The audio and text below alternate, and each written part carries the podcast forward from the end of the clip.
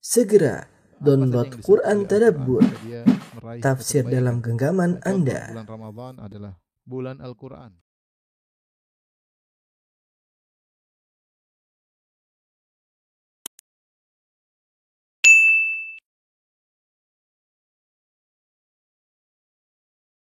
Bismillahirrahmanirrahim. Assalamualaikum warahmatullahi wabarakatuh. Alhamdulillahi ala ihsani wa syukru lahu ala taufiqihi wa amtinani wa asyhadu an la ilaha illallah wahdahu la syarika lahu ta'ziman li sya'ni wa asyhadu anna Muhammadan abduhu wa rasuluhu da'ila ridwani. Allahumma salli alaihi wa ala alihi wa ashabihi wa ikhwani. Uh, ikhwan dan akhwat, para pemirsa di mana pun anda berada, majelis taklim Al-Khansa dan yang lainnya yang dirahmati oleh Allah Subhanahu wa taala. Pada kesempatan bahagia ini, eh, insya Allah kita akan bahas suatu eh, risalah yang kecil ya, yang ditulis oleh eh, Syekh Abdurrahman eh, bin Nasir bin Abdullah As-Sa'di rahimahullahu taala, seorang ulama besar yang eh, terkenal dengan keilmuannya di dalam berbagai macam bidang ilmu dan memiliki muallafat, memiliki buku-buku yang karya-karya yang luar biasa. Ya di antaranya adalah uh, tafsir As-Sa'di ya tafsir As-Sa'di yang dikenal dengan atau namanya adalah Taisir Al-Karim Ar-Rahman fi Tafsir Kalamil Mannan. Dan buku tafsir inilah buku yang sangat luar biasa bagi orang yang pem, uh, apa namanya pemerhati uh, buku-buku tafsir.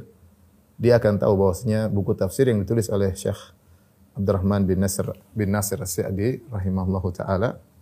Uh, kelihatannya bukunya singkat akan tapi dia adalah membuktikan akan menunjukkan akan luasnya ilmu penulisnya. Karena ketika dia meletakkan tafsir dari suatu ayat nampak sekali bahwasanya dia sudah menelaah buku-buku tafsir kemudian dia memilih pendapat yang terkuat dengan lafal-lafal yang singkat namun terkadang menggabungkan beberapa pendapat. Dan itu hanya bisa diketahui oleh pemerhati tafsir. Sehingga orang kalau bukan pemerhati, tafsir, dia membaca buku tafsir Sa'di seakan-akan buku biasa, buku ringan. Tapi bagi orang pemerhati tafsir dia tahu bahwasanya buku tersebutlah buku yang hebat uh, luar biasa. Kemudian dia memiliki buku-buku yang lain juga masalah akidah, masalah usul fiqh, masalah qaidul fiqhiyah, uh, masalah fikih seperti Minhajus Salikin dan masalah adab, masalah akhlak. Di antara dari sekian banyak buku tersebut ada buku tipis yang ditulis oleh beliau yang akan kita bahas yaitu Al-Wasail Al-Mufidah lil Hayati Sa'idah yang artinya adalah sarana-sarana yang bermanfaat uh, untuk meraih kehidupan yang penuh kebahagiaan. Di antara hal yang menakjubkan ya buku ini sebagaimana sering disampaikan oleh uh, Syekhuna Syekh Abdul Razak hafizahullah taala uh, bahwasanya beliau menulis buku ini yaitu Syekh Sa'di menulis buku ini ketika dalam kondisi sakit, dalam kondisi sakit. Kemudian beliau harus uh, menginap di rumah sakit, kemudian bahkan sakit tersebut terkait dengan kepala beliau, bahkan para dokter melarang beliau untuk banyak beraktivitas banyak berpikir, beliau harus istirahat total baik uh, fisik maupun rohani. Uh, tapi dalam kondisi dalam kondisi sakit demikian justru beliau nulis buku ini. Karena orang menyangka kalau namanya orang bahagia itu pasti sehat. Ya, pasti mungkin sedang jalan-jalan baru orang bahagia. Ternyata buku ini beliau itu dalam kondisi sakit. Yang mungkin orang menyangka orang sakit tidak bahagia, tapi justru beliau dalam kondisi sakit pun berbahagia dan menulis buku yang yang yang luar biasa ini singkat namun sangat uh, bermanfaat. Dan beliau menuliskan bahwasanya buku ini beliau tulis sebagai uh, bantuan kepada kaum muslimin untuk memudahkan meraih kebahagiaan. Tidak semua sebab-sebab kebahagiaan beliau tulis. Hanya sebagian yang mungkin urgen untuk diketahui oleh setiap mukmin agar mereka, mereka bisa uh, meraih uh, kebahagiaan. Dan benar buku ini uh, sebagaimana dikatakan oleh Syekh Abdul Razak taala sebagian ulama mensifati buku ini dengan uh, mustashfa al-amrad nafsiyah artinya adalah uh, rumah sakit uh, penyakit jiwa ya. Artinya siapa yang baca buku ini serius ya kemudian berusaha untuk menjalankannya poin demi poin maka insya Allah dia akan bahagia. Apa pun permasalahan jiwa yang dia hadapi kesengsaraan kegelisahan gundah gulana kesedihan maka insya Allah akan berkurang atau hilang dengan mengamalkan wasiat-wasiat sebab-sebab atau sarana-sarana kebahagiaan yang telah dituliskan oleh Syekh Abdurrahman bin Nasir bin Nasir As-Sa'di rahimahullahu taala. Taib uh, mungkin ikhwan akhwat yang rahmati Allah Subhanahu wa taala sebelum kita membahas poin-poin dalam buku ini kita mengenal lebih dekat tentang sang penulis ya. Saya akan bacakan biografi singkat tentang sang penulis. Beliau adalah Syekh Al-Allamah Abdurrahman bin Nasir bin Abdullah bin Nasir Ali Sa'di At-Tamimi ya. Jadi uh, dibacanya bukan Sa'di tapi Sa'di sebagaimana yang uh, diucapkan oleh keluarga beliau dan yang kami dengar dari guru-guru kami ketika membaca nama beliau selalu dibaca dengan mengkasroh sin itu Sa'di Ibnu Sa'di atau Syekh As-Sa'di rahimahullahu taala. Beliau uh, lahir di Hunaizah di Al-Qasim ya. Hunaizah Al-Qasim ini kira-kira 470 km atau 450 km uh, di arah timur kota Madinah. Kalau seorang dari Madinah ingin berangkat menuju Riyadh atau menuju uh, ya menuju Riyadh, dia pasti melewati areal daerah Al-Qasim. Situ ada Unaiza, ada Buraidah. Uh, berdekatan dan jaraknya sekitar 470 km atau 450 km sebelah timur kota uh, Madinah. Jadi wafat pada tahun 1000 uh, uh, beliau lahir pada tahun 1307 uh, Hijriah. Dan ibu ibundanya meninggal ketika usia beliau 4 tahun. Ibundanya meninggal ketika beliau usia 4 tahun. Jadi beliau sejak kecil sudah hidup tanpa ibundanya. Kemudian ayahnya meninggal pula ketika beliau berusia 7 tahun. Ya. Subhanallah ya. Eh, dan ayahnya adalah seorang yang alim ya dan imam masjid dan uh, orang yang sangat terkenal rajin beribadah. Ketika ayahnya meninggal maka lengkaplah keyatimannya ya. Ayah dan ibunya telah tiada ketika beliau berusia tujuh tahun. Siapa yang merawat beliau? Yang merawat beliau adalah uh, mama tirinya, artinya ayahnya punya uh, istri selain ibunya. Nah, istri ayahnya inilah atau mama tirinya inilah yang kemudian merawat beliau dengan penuh perhatian ya. E, demikian juga kakaknya Hamad ikut merawat dia sampai akhirnya dia menjadi seorang yang soleh ya. Dan sejak kecil terkenal cerdas Syekh Sa'di rahimahullahu taala. Sejak kecil terkenal rajin selalu sholat lima waktu berjamaah. Dan mulailah dia menuntut ilmu ya. Sampai akhirnya beliau hafal Quran di usia 11 tahun. Kemudian beliau belajar ilmu hadis, ilmu mustalah dan ilmu-ilmu yang lainnya. Dia mengambil ilmu dari syekh-syekh yang ada di sana ya. Dan semua syekh yang menjadi gurunya kagum dengan kecerdasan Syekh Abdurrahman bin Nasir bin Abdullah As-Sa'di rahimahullahu tersebut ya. Bahkan teman-temannya pun tahu bahwasanya Syekh Sa'di ini adalah orang yang cerdas sehingga dia unggul di antara teman-temannya. Sampai akhirnya disebutkan dalam biografinya teman-temannya belajar sama dia.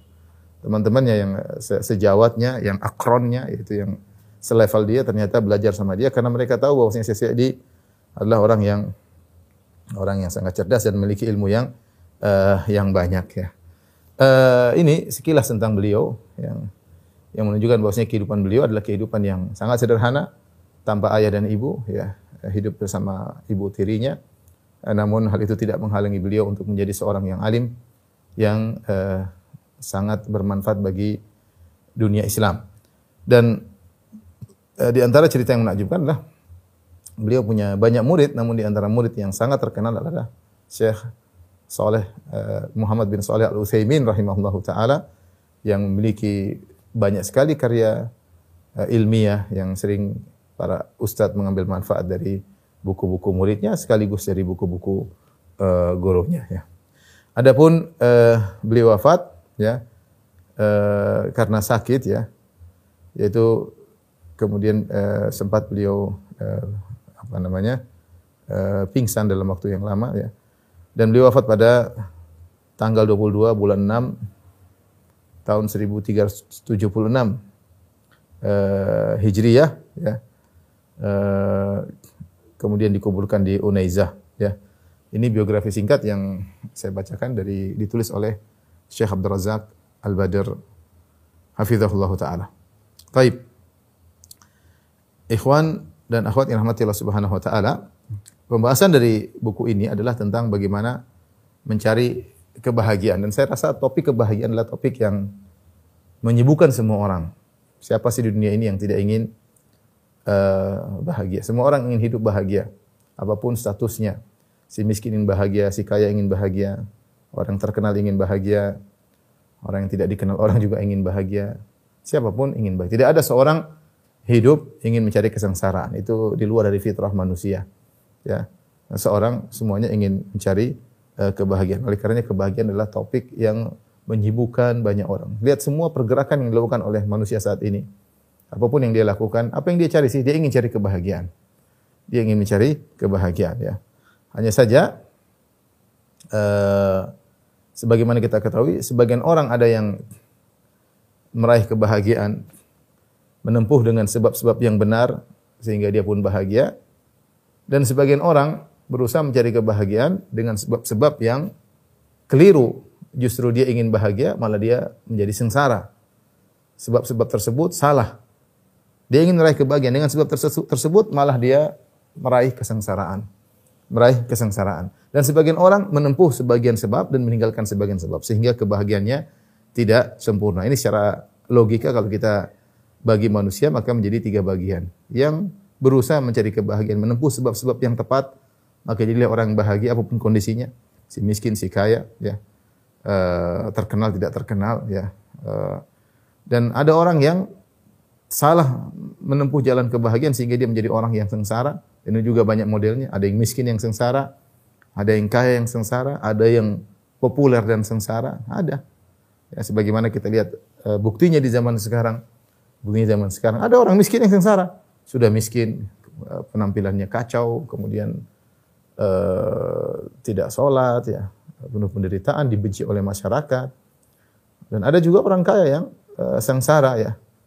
Uh, dia kaya tapi dia tidak meraih kebahagiaan, maka berusaha uh, dengan narkoba lah, dengan berzina lah, dengan berbagai macam dia lakukan.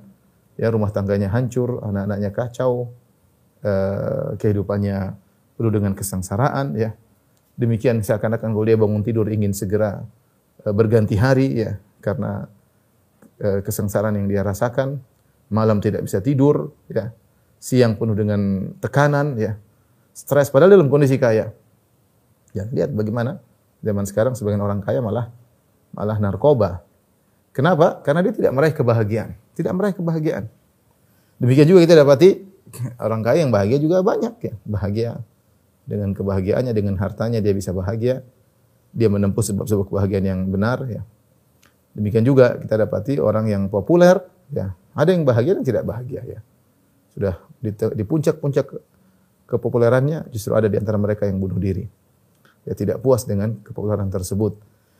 Ini semua menunjukkan bahwasanya manusia ada tiga model. Yang pertama yang menempuh jalan-jalan benar dia bahagia.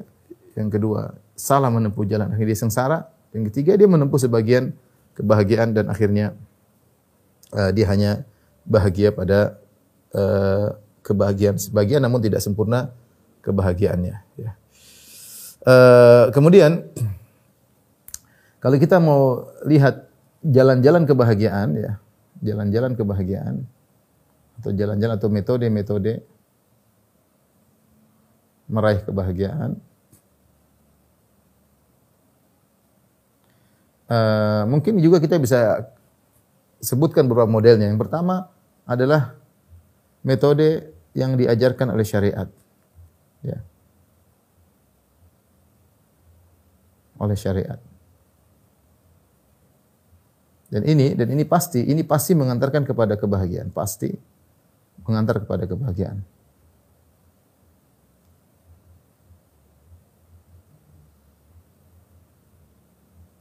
Uh, kemudian uh, ada metode yang kalau uh, kita lihat ya metode yang yang uh, hanya hayalan ya, hanya hayalan. Biasanya uh, masuk dalam filsafat-filsafat yang tidak tepat ya. Yang tidak tepat kalau bahagia harusnya begini, harusnya begini ya. Dan ini uh, tidak mungkin diterapkan dan hayalan tidak mungkin bisa di menuju kepada kebahagiaan. Karena hanya hayalan ya. Hayalan sebagai orang kemudian dia tulis dia ingin namanya bagi harus begini harus begini harus begini tapi ternyata dia pun tidak bisa meraihnya. Dan ada metode-metode ya. Uh, yang hanya teoritis, ya. hanya teoritis, sulit eh, diterapkan. Kemudian juga ada metode-metode yang semua orang tahu ya, metode-metode yang uh, uh, yang duniawi ya, duniawi dan uh, semua orang mungkin tahu ya, bisa tahu ya. Seperti apa? Misalnya ya uh, kalau lagi stres ya jalan-jalan misalnya ya. Atau olahraga, hal yang yang yang semua orang juga juga tahu ya. Nah, kalau kita ingin meraih kebahagiaan yang pasti, maka mau tidak mau kita berusaha mengenal metode yang diajarkan oleh syariat. Ini metode. Dan ini pasti tepat. Kenapa? Karena metode ini diturunkan oleh Allah Subhanahu wa taala. Dan Allah Subhanahu wa taala telah berfirman, "Ala ya'lamu man khalaqa." Ala ya'lamu man khalaqa. Wa huwa latiful khabir. Bukankah yang telah menciptakan tahu tentang apa yang diciptakan? Yang tahu tentang kita adalah Allah Subhanahu wa taala yang tahu tentang komponen yang menyusun hati kita, menyusun jantung kita, menyusun rohani kita adalah Allah Subhanahu wa taala. Dialah Allah yang lebih tahu bagaimana menjadikan rohani seseorang bisa bahagia ya. Adapun metode-metode yang lain hanya metode-metode pengalaman ya uh, belum tentu benar, bisa jadi cocok pada sebagian orang, tidak cocok pada sebagian yang lain dan itu banyak metode-metode yang apa namanya uh, tajribah, sekadar pengalaman, cocok pada sebagian orang, tidak cocok pada sebagiannya uh, yang lain. Cocok dalam kondisi tertentu, tidak cocok pada kondisi yang lain. Terkadang cocok jika level kesengsaraannya sekian, tapi kalau levelnya lebih uh, tidak bisa. Dan demikianlah metode-metode yang diutarakan oleh manusia. Intinya yang terbaik adalah metode yang diajarkan oleh Allah Subhanahu wa taala karena tidak ada yang lebih tahu tentang manusia kecuali penciptanya yaitu Allah Subhanahu wa taala. Inilah uh, ikhwan dan akhwat yang rahmati Allah Subhanahu wa taala sedikit mukadimah yang saya sampaikan. Kemudian pada kesempatan kali ini kita akan mulai membahas tentang uh, buku tersebut ya. Saya akan bacakan uh, uh, buku tersebut ya. Mulai dari awal ya. Dan saya terjemahkan insyaallah taala baru kemudian kita bahas satu persatu poin-poin yang disebutkan oleh beliau yang merupakan sarana-sarana untuk meraih kebahagiaan. Saya bacakan Bismillahirrahmanirrahim. Beliau membuka, ya, beliau membuka uh, risalahnya dengan memuji Allah. Bismillahirrahmanirrahim. Alhamdulillahilladzi lahul hamdu kulluhu. Segala puji bagi Allah yang baginya segala pujian. Wa asyhadu an la ilaha illallah wahdahu la syarikalah. Aku bersaksi tidak ada yang berhak disembah melainkan Allah semata tidak ada sekutu baginya. Wa asyhadu anna muhammadan abduhu wa rasuluh. Dan aku bersaksi bahwasanya Muhammad adalah hambanya dan rasulnya sallallahu alaihi wasallam wa ala alihi wa ashabi wasallam. Ya. Semoga Allah bersalawat uh, kepada beliau kepada keluarganya dan seluruh sahabat beliau. Amma ba'du. Kemudian beliau membuka risalahnya. Fa inna rahatal qalbi ya. Kata beliau uh, rahimahullah taala fa inna rahatal qalbi wa tuma'ninatahu wa sururahu wa zawala humumihi wa gumumihi huwal matlab likulli ahad. Dia berkata sungguhnya ketentraman jiwa, tenangnya hati, kebahagiaan jiwa dan hilangnya kegelisahan, hilangnya uh, kekhawatiran adalah cita-cita setiap orang. Ya, cita-cita setiap orang. Wa bihi tahsulul hayatut thayyibah dengan tentramnya hati dan hilangnya kegelisahan, itulah yang akan eh, menimbulkan kebahagiaan. Wa yatimmu sururu wal ibtihaj, maka akan munculkan kesenangan dan kegembiraan. Ya. Walidzalika asbabun diniyah dan untuk meraih hal ini semua maka ada beberapa sebab. Yang pertama asbabun diniyah, sebab-sebab duniawi, ya sebab-sebab agamis. Wa asbabun tabiiyah, sebab-sebab secara tabiat. Wa asbabun amaliyah dan sebab-sebab uh, aktivitas wala yumkin ijtima'uha kulliha ila lil mu'minin dan tidak mungkin sebab-sebab ini terkumpulkan seluruhnya kecuali bagi kaum mukminin. Amma man siwahum adapun wa amma man siwahum adapun selain kaum mukminin fa innaha wa in hasalat lahum min wajhin wa sababin yujahidu uqala'uhum alaihi fatathum min wajhin anfa wa asbat wa ahsanu halan wa ma'alan.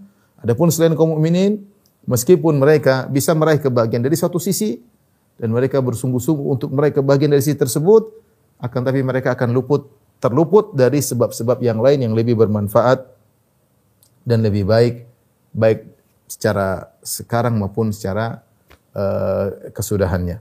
Tapi ini uh, beliau di Muqaddimah Risalah beliau menjelaskan bahwasanya uh, inti kebahagiaan ya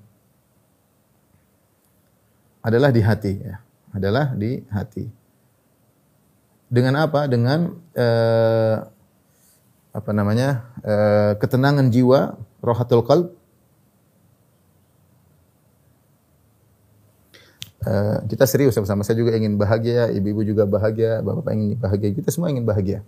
Kita mempelajari uh, tulisan itu oleh seorang yang telah meraih puncak kebahagiaan. Yang menulis buku ini dalam kondisi sakit parah. Namun justru dalam kondisi sakit dia ingin menularkan kebahagiaan yang dia rasakan. Ini yang menakjubkan. Tidak seperti kebanyakan orang ketika sakit, isinya mengeluh, marah-marah, uh, penuh dengan penderitaan. Justru beliau dalam kondisi sakit ingin menularkan menularkan kebahagiaan yang beliau rasakan, maka muncullah risalah yang latifah yang tipis ini ya. Jadi kata beliau, inti kebahagiaan adalah di hati, ketenangan jiwa, ya. Uh, kemudian yang kedua adalah hilangnya ya, kegelisahan. Ya. Yang kegelisahan tersebut beliau sebutkan dengan humum ya dan gumum ya. Humum dan gumum ya. Jadi ada istilah uh, di kalangan para ulama ada namanya alham ya. Kemudian ada al-hazan ada namanya al-gham. Ya. Ini tiga istilah, al-humum, al-ahzan, al-gumum. Ini semua adalah uh, menghilangkan ke kebahagiaan hati. Uh, Alham ini adalah kalau kita kekhawatiran tentang masa depan ya. Kalau boleh kita artikan artinya kekhawatiran tentang masa depan. Tentang apa yang akan terjadi di masa depan. Kalau hazan artinya kesedihan, yaitu kesedihan tentang masa lalu.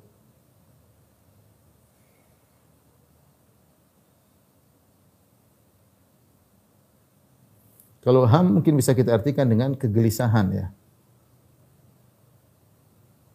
Yang kegelisahan ini bersumber dari dua perkara ini. Dua perkara ini menuju ke uh, kegelisahan. Inilah yang uh, sering dirasakan oleh manusia ya. Dia mengkhawatirkan tentang masa depannya, kemudian dia sedih tentang masa lalunya dan uh, bisa jadi apa yang sedang dia hadapi ya juga membuat dia akhirnya gelisah ketika dia dihadapi dia khawatir tentang ke depannya. Uh, hilangnya hal ini akan mendatangkan kebahagiaan dan munculnya ketenangan jiwa ya ini juga sebab uh, kebahagiaan. Jadi kalau kita perhatikan ketika Syekh menyebut tentang kebahagiaan, tempatnya di hati. Jadi kebahagiaan itu di hati, bukan di fisik. Ya, perhatikan, kebahagiaan itu di hati, ya, bukan di fisik. Fisik itu hanyalah sarana ya. Artinya benar kalau orang sehat dia akan bahagia, orang sakit uh, mungkin dia kurang bahagia. Tapi itu sekedar sarana. Bisa jadi seorang dalam kondisi bahagia meskipun dalam kondisi sakit. Bisa jadi seorang bahagia meskipun dalam kondisi uh, cacat. Karenanya kebahagiaan itu bukan di fisik. Orang kalau orang ingin mencari kebahagiaan di fisik dia salah ya. Dan ini banyak yang terjadi. Mereka mencari kebahagiaan dengan fisik. Seakan-akan kebahagiaan fisik itulah puncak sehingga akhirnya mereka uh, misalnya dengan hidup bermewah-mewah, kemudian mungkin apa saja yang terkait dengan penampilan yang mewah-mewah ya. Uh, mungkin jalan ke sana jalan kemari ya. Tapi intinya kebahagiaan bukan di di fisik ya. Uh, demikian juga uh, saya sering sampaikan bahwasanya kebahagiaan ya bukanlah kelezatan fisik ya. Kelezatan tersendiri, kebahagiaan tersendiri. Kebahagiaan tempatnya di di hati yang selalu menyertai seseorang. Uh, orang yang melakukan uh, kemaksiatan, ya tentu dia akan merasakan kelezatan fisik. Ketika dia berzina dia merasakan kelezatan ya. Ketika minum khamar dia merasakan kelezatan ya. Ada kelezatan. Secara fisik dia merasakan kelezatan ya.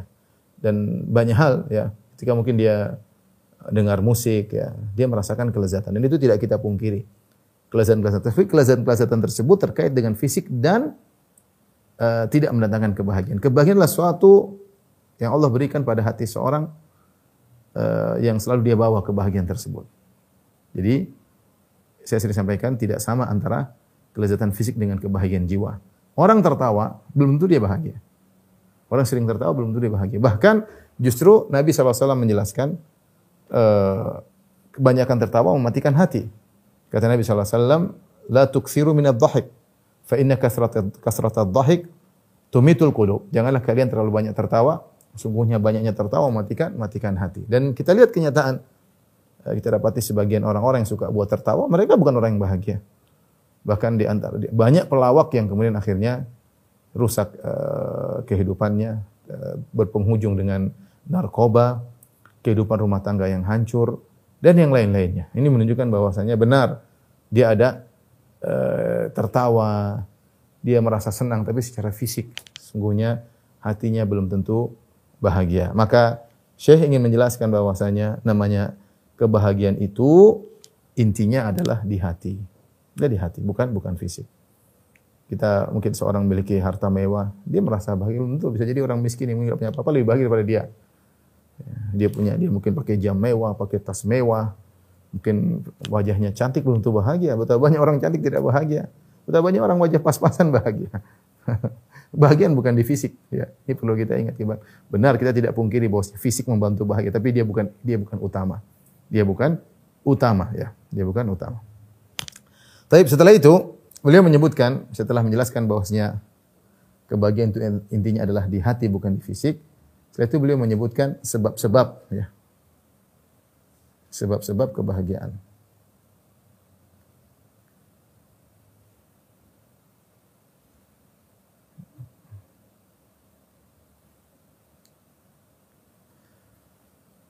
Itu saya taruh di sini aja. Sebab-sebab kebahagiaan kalau di, uh, dikumpulkan maka bisa diklasifikasikan menjadi tiga sebab ya. Sebab yang pertama kata beliau adalah asbabun diniyah ya. Asbabun diniyah. Ini sebab-sebab agamis. Sebab-sebab agamis. Kemudian beliau berkata asbabun tabi'iyah. Yang kedua, asbabun tabi'iyah. Sebab-sebab tabiat, secara tabiat. Kemudian yang ketiga adalah asbab uh, amaliyah. Sebab-sebab aktivitas ya. uh, ini yang dua ini bisa dilakukan oleh selain kaum muslimin ya selain kaum muslimin bisa siapa saja bisa melakukannya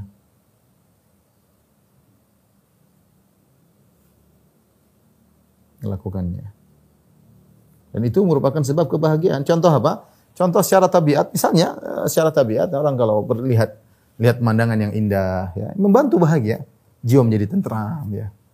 Biji menjadi meskipun itu secara secara secara asar adalah kelezatan mata, kelezatan apa namanya fisik ya. Tapi ini membantu. Seperti kita jelaskan tadi bahwasanya sebab-sebab kebahagiaan itu bisa jadi terkait dengan fisik tapi itu bukan utama ya, bukan utama ya. E, seperti orang melihat pemandangan ya ini, semua orang tahu melihat pemandangan senang ya. Kemudian misalnya seorang lepas dari stres pekerjaannya ya. E, orang yang hidup stres terus itu tidak baik dan e, biasanya cepat cepat berpenyakit dan biasanya cepat meninggal dunia. Beda dengan orang yang melakukan pekerjaan tanpa stres ya. Pekerjaan tanpa tekanan, dia kerja santai biasanya biasanya umur lebih panjang ya. Karena dia lebih tenang ya. Adapun kerja dengan penuh tekanan tiap hari ini biasanya uh, akan menimbulkan banyak uh, penyakit dan akhirnya kenapa dia tidak bahagia jiwanya karena selalu dalam tekanan. Uh, contoh seperti sebab-sebab uh, yang lain seperti kalau seorang sedang terkena Eh, musibah, maka dia memalingkan dengan melakukan aktivitas kegiatan yang buat dia lupa dari kesedihan yang selalu dia rasakan atau membuat dia lupa dari kekhawatiran yang selalu menghantuinya. Ini contoh sebab-sebab begini uh, bisa dicoba, bisa dilakukan dan uh, bermanfaat ya, tapi bermanfaat. Tapi itu bukan sebab utama. Sebab utama sudah saya sampaikan tadi di awal adalah sebab-sebab agamis ya. Kenapa? Karena Allah yang lebih tahu tentang jiwa manusia yang menciptakan jiwa manusia adalah Allah Subhanahu wa taala yang tahu mana yang lebih tepat uh, untuk mendatangkan kebahagiaan bagi seorang manusia. Beliau berkata makanya, "Wala yumkin ijtima'uha kulliha ila lil mu'minin." Tiga sebab ini tidak mungkin, tiga sebab ini tidak mungkin berkumpul kecuali kepada seorang mukmin. Kalau orang tidak beriman, dia pasti luput dari sebab agama. Ya. Wa amman siwahum adapun selain orang-orang mukmin, fa innaha wa in hasalat lahum min wajhin wa sababin yujahidu uqala'uhum alai, mungkin mereka dapatkan sebab kebahagiaan dari sebagian sebab dan orang-orang cerdas di antara mereka berusaha berjuang untuk mendapatkan sebab tersebut, kalaupun dia dapat, dia akan luput dari sebab-sebab kebahagiaan yang lain yang yang terkait dengan agama yang lebih bermanfaat dan lebih indah baik sekarang maupun nanti. Ya kata beliau, fatathum min wajhin anfa wa athbat wa ahsanu halan wa ma'alan. Ya, kalaupun dia meraih sebab kebahagiaan duniawi, baik secara tabiat maupun secara aktivitas, dia pasti luput dari kebahagiaan sebab kebahagiaan yang lebih bermanfaat. Halan wa ma'alan yang lebih indah yang dia rasakan sekarang maupun di penghujung, ya, uh, yaitu sebab-sebab terkait dengan agamis. Karena benar perkataan beliau, ya, ada orang berusaha melakukan sebab kebahagiaan duniawi, dia merasakan kebahagiaan saat itu saja jiwanya tenang, tapi penghujungnya ternyata pertengkaran, penghujungnya ternyata perkelahian, perkelahian, ternyata pertikaian. Penghujungnya ternyata kesengsaraan ya. Beda dengan sebab-sebab agamis, sebab agamis dia rasakan kebahagiaan saat itu dan penghujungnya semakin indah. Penghujungnya semakin semakin ini di antara perbedaan yang signifikan antara sebab agamis dengan sebab uh, duniawi, baik tabiat maupun amaliyah. Kita lanjutkan. Uh, beliau berkata, "Walakinni sa'adhkuru bi risalati hadhihi ma yahduruni min al-asbab li hadzal matlab al-a'la alladhi yas'a kullu ahad." Akan tapi pada pada risalahku ini aku akan sebutkan apa yang hadir dalam benakku karena uh, tadi sudah kita sebutkan seperti dijelaskan oleh Syekh Abdul Razak hafizahullah taala beliau menulis risalah dalam kondisi sakit di rumah sakit lagi dilarang untuk banyak beraktivitas beliau tetap menulis dan tentu tidak ada buku-buku di samping beliau tidak ada buku-buku, tidak ada tidak ada perpustakaan sayang beliau, sehingga beliau menulis apa yang mayah duruni, apa yang hadir dalam benak aku ingin saya sampaikan. Tulis yang yang yang, yang bisa ditulis, gampangnya demikian. Uh, untuk kita meraih cita-cita tertinggi, alladhi yas'alahu kullu ahad yang dikejar oleh setiap orang, yaitu ingin bahagia. Semua ini orang kita sibuk nih sibuk ingin bahagia. Ada yang jalan-jalan ke sana, ada yang beli ini, ada yang koleksi barang-barang mewah, ada yang koleksi mobil-mobil mobil-mobil kuno, ada yang koleksi yang aneh-aneh, ada yang mungkin keluar di jalan nggak pakai baju, ada yang mungkin melakukan kegiatan yang uh, abnormal, semuanya ingin ingin bahagia, dia ingin bahagia. Cuma ini merasa bahagia kalau diperhatikan, ini merasa bahagia kalau di jadi populer, ini merasa baik kalau kaya raya, ini merasa bahagia kalau dia naik motor semua orang lihat dia. Ini merasa baik kalau dia naik mobil mewah semua orang pandangan tertuju kepada dia. Macam-macam orang, mereka punya standar tentang kebahagiaan masing-masing. Tapi semua orang pasti sibuk mencari ini. Mereka tidak peduli kalau sudah ingin cari bahagia, mengeluarkan uang sebanyak apa pun, uh, capek seletih apa pun, yang penting bisa bisa bahagia. Beliau berkata, uh, kita akan menuliskan sebagian sebab yang mungkin saya tulis untuk meraih kebahagiaan yang merupakan cita-cita tertinggi setiap orang. Faminhum man asaba katsiran minha fa'asha aisyatan hani'ah. Di antara orang-orang ada yang meraih kebahagiaan banyak sebab kebahagiaan dia lakukan sehingga dia pun hidup dengan kehidupan yang nyaman. Wa wa hayyi thayyibah dan dia hidup dalam kondisi penuh kebahagiaan. Tentunya ini yang kita harapkan. Wa minhum man fiha man akhfaqa fiha ya kulliha fa'asha aisyatan aisyatan syaqa wa huyya aw hayya aw huyya hayatan hayatat ta'asa hayatat tu'asa dan di antara mereka ada yang gagal dalam meraih sebab-sebab kebahagiaan. Hancurlah kehidupannya ya. Maka hiduplah dia dalam kehidupan yang penuh dengan kesengsaraan. Sebagaimana orang banyak yang sengsara. Hidup tidak tahu jelas kehidupannya apa. Tidak bahagia, tidak ada kebahagiaan dia rasakan. Hidup ini kayaknya sengsara. Sampai di antara mereka banyak yang ingin bunuh diri. Dia sudah merasa tidak ada kebahagiaan sama sekali. Jalan keluar, bunuh diri. Dengan berbagai macam cara bunuh, bunuh diri. Ya.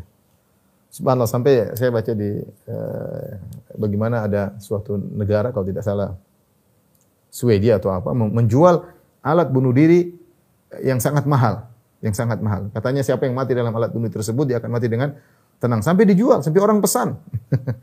Inden sampai. Nah, kalau begitu dipencet langsung oksigennya langsung langsung dia meninggal ya. ya intinya dia ada ada ada sampai pada tahapan dia merasa kehidupannya hancur sehingga dia ingin mati. Dan itu banyak orang seperti itu.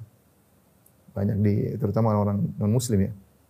Ya, yang yang sudah tidak merasa kehidupannya bermanfaat, tidak ada tujuan hidup ya. Dia tidak dia terlepas dari segala sebab kebahagiaan dan terjerumus dalam segala sebab kesengsaraan. Padahal kita sepakat dia dulu ingin cari bahagia. Tidak ada orang pengen cari sengsara nggak ada. Cuma dia salah jalan.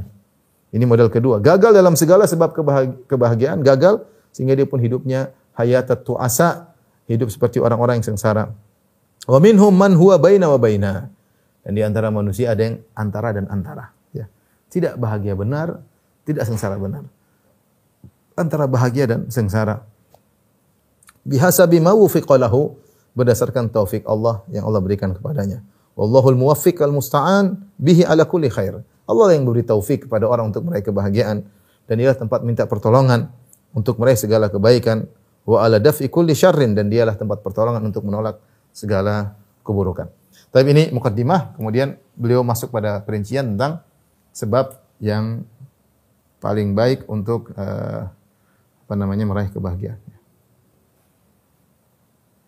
Baik, kita lanjutkan. Beliau berkata, faslun. Fasal. Wa a'zamul asbab lidzalika wa asluha wa ussuha huwal imanu wal amalu salih. Se- Sebab terbesar untuk meraih cita-cita tertinggi itu kebahagiaan.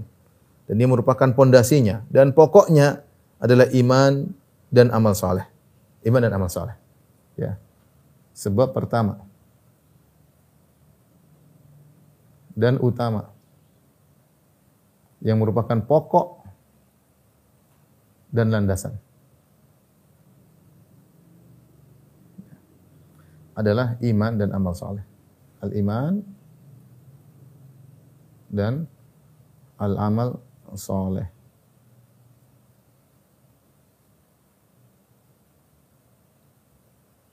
Dalilnya apa? Dalilnya dalam uh, surat An-Nahl ayat 97 ya.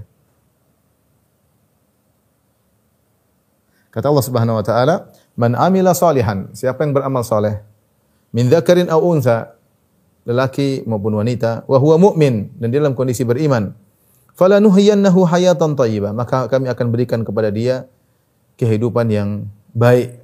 Walanajziyannahum ajrahum bi ahsani ma kanu ya'malun dan kami akan balas mereka dengan ganjaran dari yang terbaik yang mereka kerjakan. Di sini Allah berfirman, "Man amila shalihan min dzakarin aw untha wa huwa mu'min." Perhatikan ayatnya. Man amila shalihan min dzakarin aw untha wa huwa mu'min falanuhyiyannahu hayatan thayyibah. Siapa yang beramal soleh? Amal soleh. Perhatikan laki-laki maupun wanita, min dzakarin aw unsa, laki-laki mana pun kalau kita artikan lelaki mana pun. Kemudian unsa wanita mana pun. Subhanallah Allah Maha Adil. Ya akhwat ya, ya ikhwan. Siapa saja bisa bahagia. Anda sebagai apa pun, Anda tidak harus jadi ustadz mau bahagia. Anda tidak harus jadi orang kaya yang bahagia. Anda tidak harus jadi bos. Anda tidak harus jadi presiden. Anda tidak harus jadi siapa pun. Anda mau jadi orang kecil, mau jadi orang besar, mau jadi pegawai, mau jadi bos. Eh, dan itu kita lihat jelas. Ada orang yang hidupnya tapi bahagia. Senyum, mudah senyum, mudah tertawa. Tidak pernah mengeluhkan kehidupannya. Ya, meskipun dia hidup sederhana biasa. Ya. Siapa pun bisa bahagia, lelaki maupun wanita, wanita mana pun, ya. Tidak harus kalau mau bahagia harus punya rumah mewah, harus punya mobil mewah, tidak. Ya. Itu uh, mungkin namanya tadi kelezatan fisik membantu, tapi itu bukan bukan utama. Bukan utama. Betapa banyak orang sudah terpenuhi kelezatan fisiknya namun tidak meraih kebahagiaan. Wa huwa mu'min, kemudian syarat berikutnya wa huwa mu'min dan dia dalam kondisi beriman.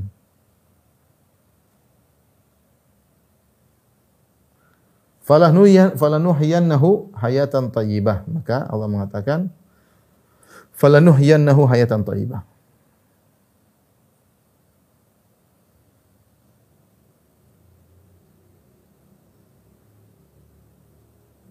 Wala bi bi ajrahum bi ahsani alladzi kanu ya'malun.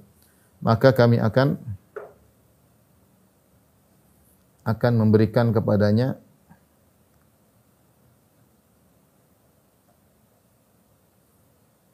kehidupan yang baik. Nah, inilah balasan bagi orang yang beriman dan e, beramal saleh. Bagaimana penjelasannya kita baca? Fa akhbaru ta'ala bahwa ada man man, uh, man jama'a bainal iman wal amal saleh bil hayati thayyibah. Maka Allah kabarkan dalam firman-Nya dan berjanji, siapa yang bisa menggabungkan antara iman dan amal saleh, Allah akan berikan kepada dia kehidupan yang bahagia fi hadhihi dar, di dunia ini. Wa bil jaza'al hasan fi hadhihi dar wa fi daril qarar. Dan Allah akan berikan balasan yang indah di dunia maupun di akhirat. Jadi maksud maksud maksud Syekh dia ingin menjelaskan bahwasanya orang yang beriman beramal soleh pasti tidak mungkin tidak dia pasti bahagia. Apa pun kondisi dia. Apa pun kondisi dia. Semakin tinggi iman amal soleh pasti semakin bahagia. Kalau kita baca sejarah para ulama bagaimana mereka di, di antara mereka ada yang disiksa di antara mereka yang dipenjara. Lihat Syekhul Islam di Taimiyah rahimahullah taala.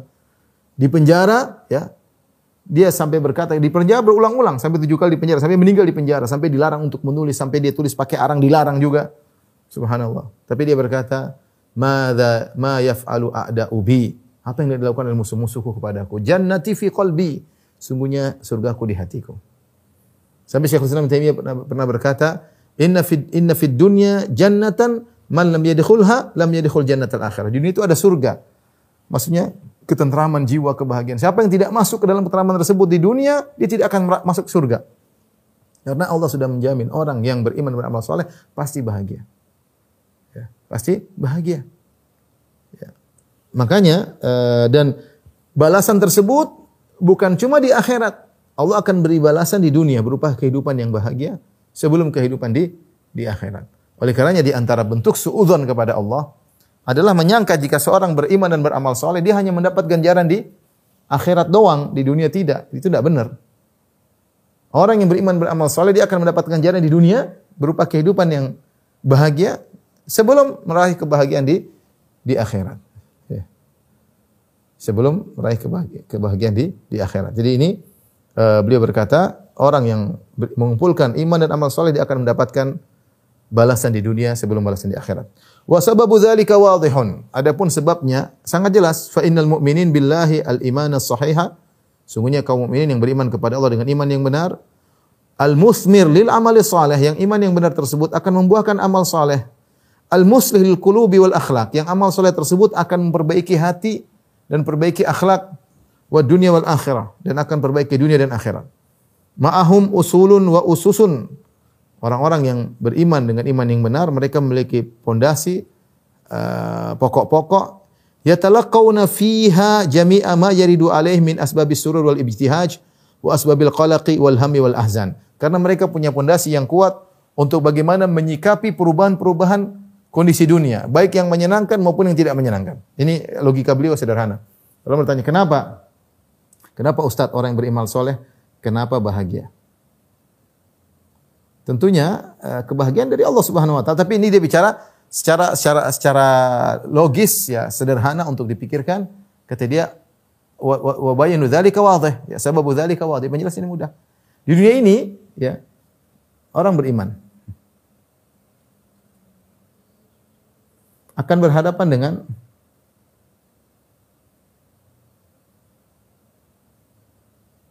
dengan apa? Cuma dua model, ya. Sebab-sebab atau apa namanya eh, sebab-sebab kebahagiaan.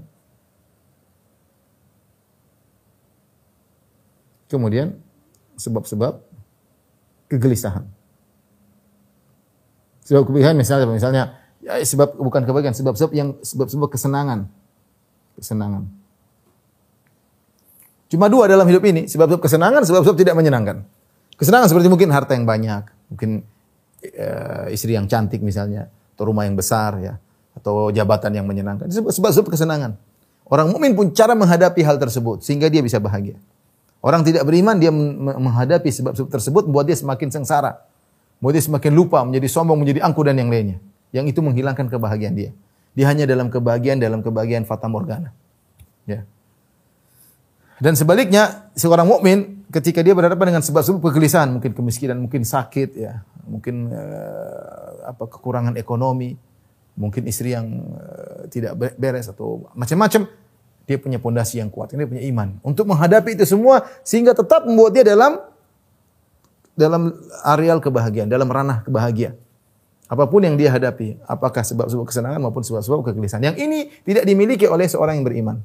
Selain orang beriman, tidak dimiliki oleh orang yang tidak beriman. Ini logika beliau, ya. Beliau menjelaskan uh, demikian ya. Jadi kenapa? Kenapa seorang mukmin bahagia? Karena dia memiliki pondasi dan landasan untuk bisa berhadapan dengan sebab-sebab kesenangan dan sebab-sebab kesengsaraan dan kegelisahan. Ya wasbabil qalaqi wal hammi wal ahzan. Bagaimana menghadapi sebab-sebab yang bukan kegelisahan, wal hammi kekhawatiran tentang masa depan, wal ahzan tentang masa lalu. Ya talaqaunal perhatikan, kemudian beliau contohkan. Ya talaqaunal mahab wal masar bi qabulin laha wa syukrin 'alaiha. Ketika dia mendapati sebab-sebab yang kesenangan yang dia sukai, maka dia akan menerima sebab-sebab tersebut dan bersyukur atas kesenangan tersebut wa isti'malin laha fima fima yanfa dan dia akan gunakan sebab-sebab tersebut pada perkara yang bermanfaat.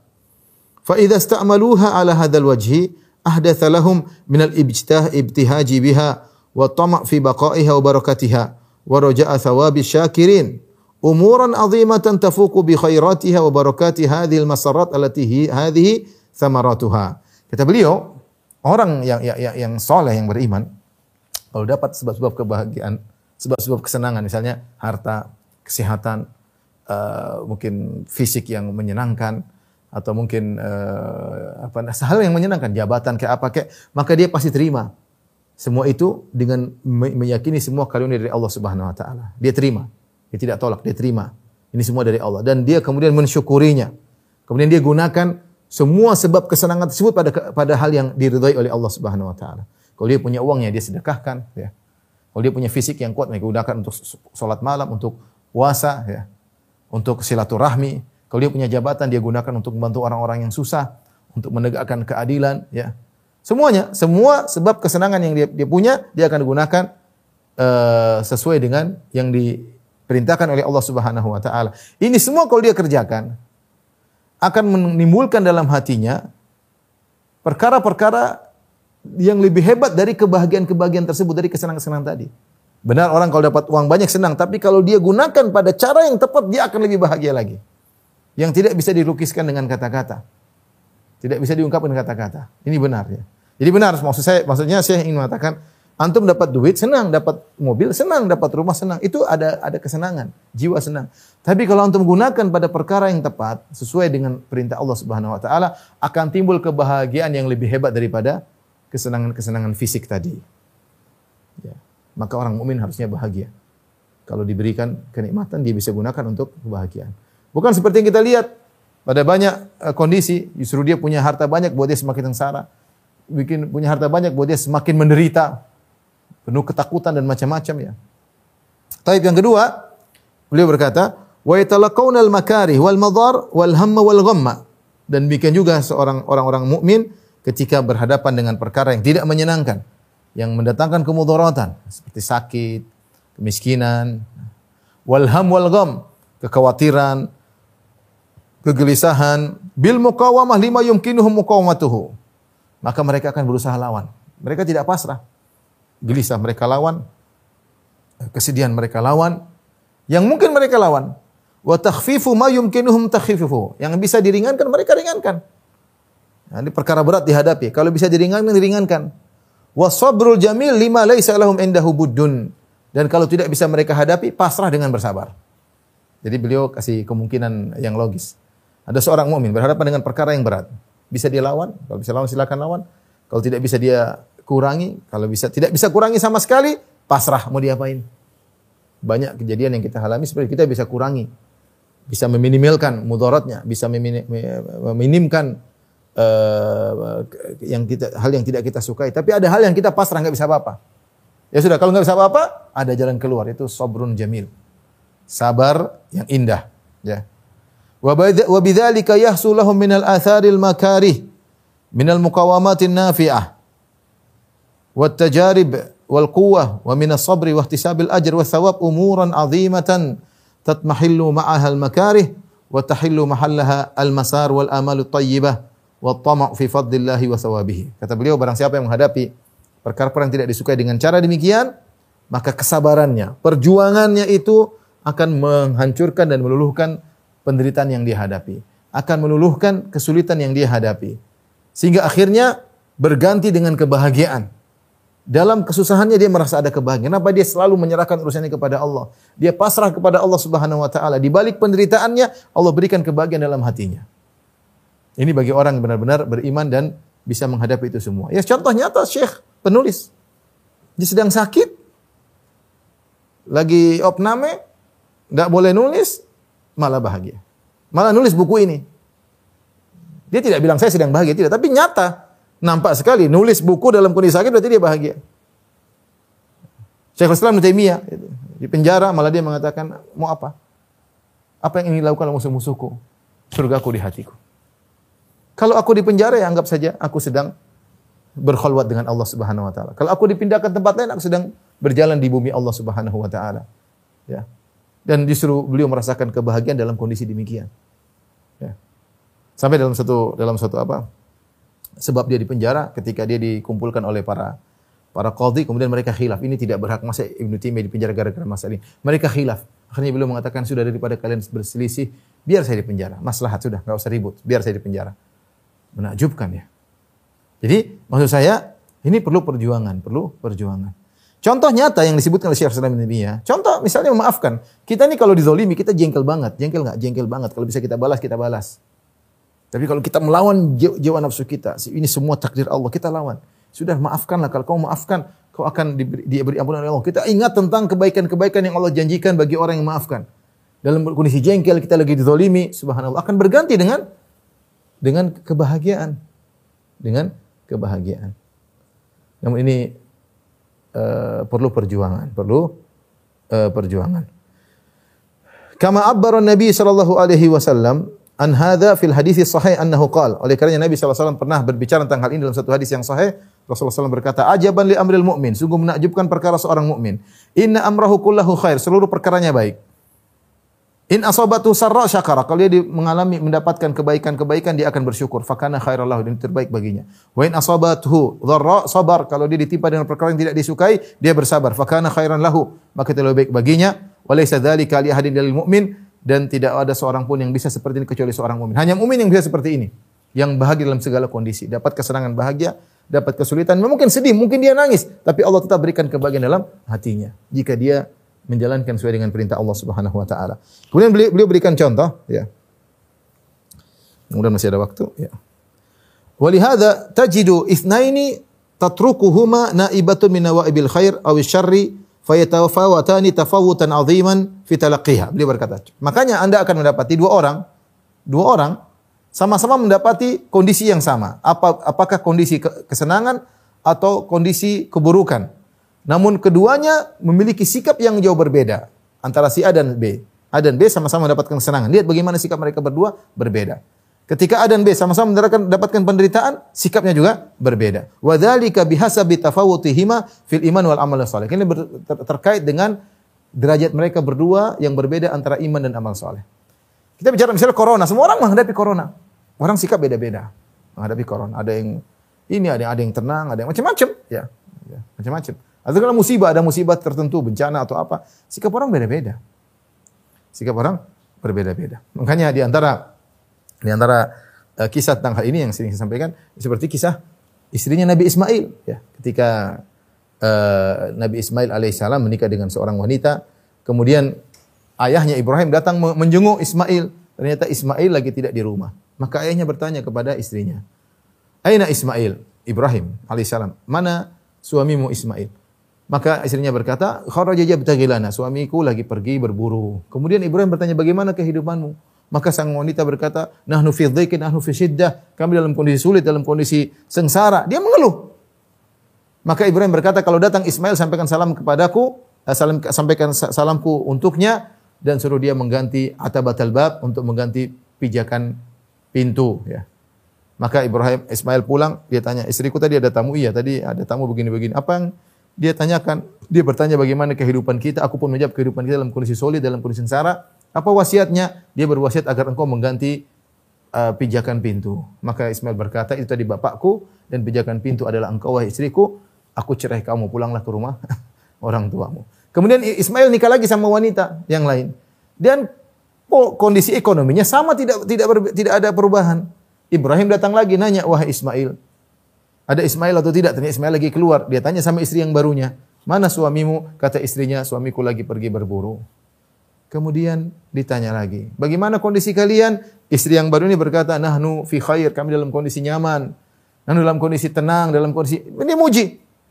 Tidak ada keluhan sama sekali.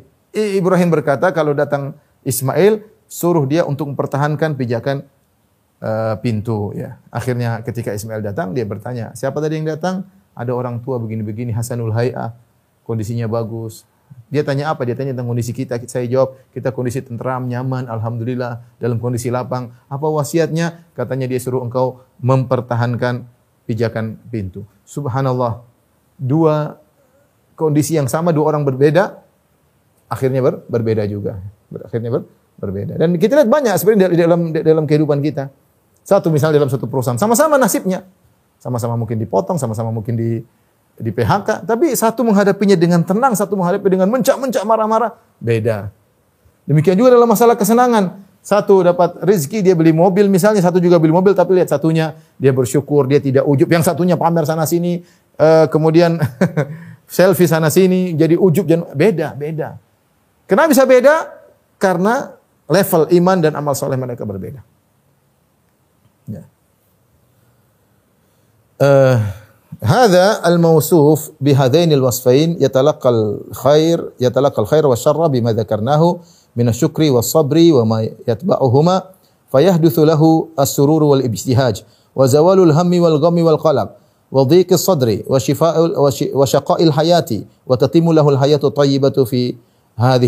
Adapun yang pertama, orang yang beriman ketika dia mendapati kesenangan ataupun mendapati keburukan maka dia akan mengikutinya sesuai aturan Allah jika dia dapat kesenangan dia bersyukur. Jika dapat kesengsaraan dia bersabar. Jika dia melakukan keduanya maka akan timbul kebahagiaan dalam dirinya. Hilanglah kesengsaraannya, hilanglah kegelisahannya, hilanglah sempit dadanya hilang, hilanglah kehidupan yang menyengsarakan dan dia akan mendapatkan kehidupan yang bahagia. Wal akhir adapun yang satunya ya. Ketika mendapat wajah talaqal mahab bi ash bi ashir wa batar wa tughyan fatanharifu akhlaquhu wa yatalaqaha kama tatalaqaha al bahaim bi jasha Wahala wa ma'a dzalika fa innahu ghairu mustarihil qalb. Lihat seorang satunya yang tidak beriman. Ya. Iman dan amal solehnya kurang. Ya. Apa yang ketika dia lakukan dapat kesenangan, yang dilakukan dia sombong, dia angkuh, berlebih-lebihan, akhlaknya berubah. Bisa orang kaya baru, tadinya tawaduk tiba-tiba jadi sombong. Karena akhlaknya berubah. Akhlaknya berubah gara-gara apa? Gara-gara imannya tidak kuat ketika mendapatkan kenikmatan. Jadilah dia seperti hewan yang senang sesaat, tidak tahu apa yang dilakukan. Meskipun demikian, hatinya tidak tentram. Dalam kemewahan rumahnya, dalam kemewahan mobilnya, dalam ketinggian jabatannya, dia tidak tentram hatinya. Bal musyattatuhu min jihatin adidah. Bahkan pikirannya pecah dalam segala berbagai macam sisi. Ya. Pikirannya ke sini, ke sini, kesedihannya. Musyattatun min jihati khaufihi min zawali mahbubatihi. Di antaranya pikirannya tidak fokus sehingga dia khawatir nikmat yang dia rasakan akan hilang. Dia tidak syukur, tapi dia khawatir nanti kalau gimana, nanti kalau gimana, gimana kalau jabatan saya direbut, bagaimana kalau saya banyak pikiran. Wa min kasratil mu'arada mu'aridatin nasyiati anha ghaliban dan juga banyak hal-hal yang muncul ya eh, yang yang berlawanan dengan berlawanan dengan kenikmatan yang dia miliki ya. Ada yang enggak suka kayak ada yang ini kayak dia bingung gelisah. Wa min jihati anna nufus la taqif inda had dan dari sisi dia gelisah kenapa? kepuasan dia tidak tidak berhenti. Dia sudah punya mobil ini, dia masih ngelirik ke atas, pingin lagi punya mobil yang lebih hebat. Dia sudah punya rumah, dia pingin lagi sehingga dia tidak bahagia meskipun dipenuhi dengan kenikmatan. Bal taz, la tazalu mutashawwifatun li umurin ukhra sehingga dia selalu melirik kepada perkara-perkara yang lain. Qad tahsulu wa qad la tahsul. Kadang dia berhasil meraih yang lebih tinggi terkadang tidak berhasil. Wa in hasalat alal fardi wa taqdir fahu aidan qalaqun minal jihatil madhkura. Kalaupun dia mendapatkan apa yang dia cita-citakan, masih ada kegelisahan di sisi-sisi yang yang lain. Wa yatalaqqal makarih biqalakin wa jazain. Kalau dia ditimpa orang yang kurang imannya, ditimpa dengan perkara yang benci, yang dibenci, yang tidak disukai, maka dia pun marah-marah, ngamuk, wa khaufin, wa dhajar, teriak-teriak, jengkel, fala tas'al an an ma yahdutsu lahu min syaqa'il hayat. Lihatlah bagaimana sengsaranya kehidupannya. Kenapa dia tidak punya iman menghadapi perkara yang tidak dia sukai? Wa minal amradil fikriyah wal asabiyah. Pikirannya jadi kacau, ya, sarafnya menjadi terganggu. Wa minal khaufil ladzi qad yasilu bi ila aswa'il halat wa afdha'il muz'ijat li'annahu la yarju thawaban. Sehingga akhirnya kekhawatiran yang mengantarkan dia kepada kondisi yang sangat buruk, yang sangat tidak menyenangkan. Kenapa? Karena dia ketika menghadapi perkara yang dia benci, dia tidak pernah mengharapkan pahala. Wala sabra indahu ya yusallihi wa yahunu alaihi dan tidak ada yusallihi wa yuhawwinu alaihi dan tidak ada kesabaran yang dia miliki yang buat dia uh, terhibur dan membuat ringan apa yang dia hadapi. Dan ini orang yang tidak beriman. Wa kullu hadza musyahadun bitajribah dan ini semua bisa disaksikan secara nyata. Tentunya uh, waktu sudah selesai ya Ibu Ibu dirahmati Subhanahu wa taala. Ini masih pokok yang pertama. Insya Allah kita lanjutkan pada kesempatan yang lain. Uh, bukunya sekitar ada 35 halaman, kita sudah di halaman 15 ya. Mudah-mudahan nanti kita lanjutkan pada pertemuan berikutnya. Wallahu taala alam bisawab. Semoga Allah Subhanahu wa taala jadikan kita semua hamba-hambanya yang bahagia, yang senantiasa beriman dan beramal soleh. Wallahu taala alam bisawab. Demikian saja ikhwan dan akhwat rahmatillah subhanahu wa taala kajian kita insyaallah kita lanjutkan pada kesempatan yang lain. Kurang lebih saya mohon maaf. Subhanakallah bihamdik asyhadu an la ilaha anta. Assalamualaikum warahmatullahi wabarakatuh.